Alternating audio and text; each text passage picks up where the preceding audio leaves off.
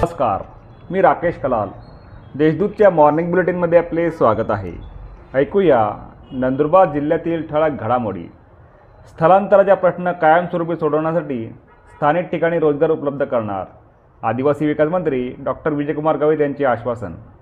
आदिवासींच्या शिक्षण आरोग्य व उपजीविका या तीन महत्त्वाच्या प्रश्नांना प्राधान्य देऊन त्यासाठी काम करीत असून स्थलांतराचा प्रश्न कायमस्वरूपी सोडवण्यासाठी स्थानिक ठिकाणी रोजगार उपलब्ध करून देणार असल्याचे आश्वासन आदिवासी विकास मंत्री डॉक्टर विजयकुमार गावित यांनी दिले.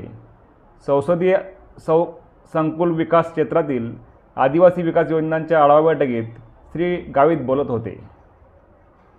कार्यकारी अभियंत्यांकडून अश्लील शिविकाळ त्रौदा येथे महावितरणच्या जनमित्रांचे बेमुदत असहकार आंदोलन थकबाकी वसुली आढावा बैठकीत शहादा येथील महावितरणचे कार्यकारी अभियंता शिवलकर यांनी अश्लील व अर्वाच्य शब्दांचा वापर केल्यामुळे महावितरणच्या चौदा उपविभागातील जनमित्रांनी दिनांक एकोणीस ऑक्टोबरपासून बेमुदत र अर्जित रजेवर जाऊन असहकार आंदोलन पुकारले आहे. शहादा पोलीस ठाण्यात वाचनालयाचे उद्घाटन. पुस्तकांचे वाचन मानवी जीवनात महत्त्वाचा घटक बनले आहे. वाचनामुळे आयुष्याला निश्चित दिशा मिळत असते असे प्रतिपादन राज्याचे अप्पर पोलीस महासंचालक विनय कारगावकर यांनी केले.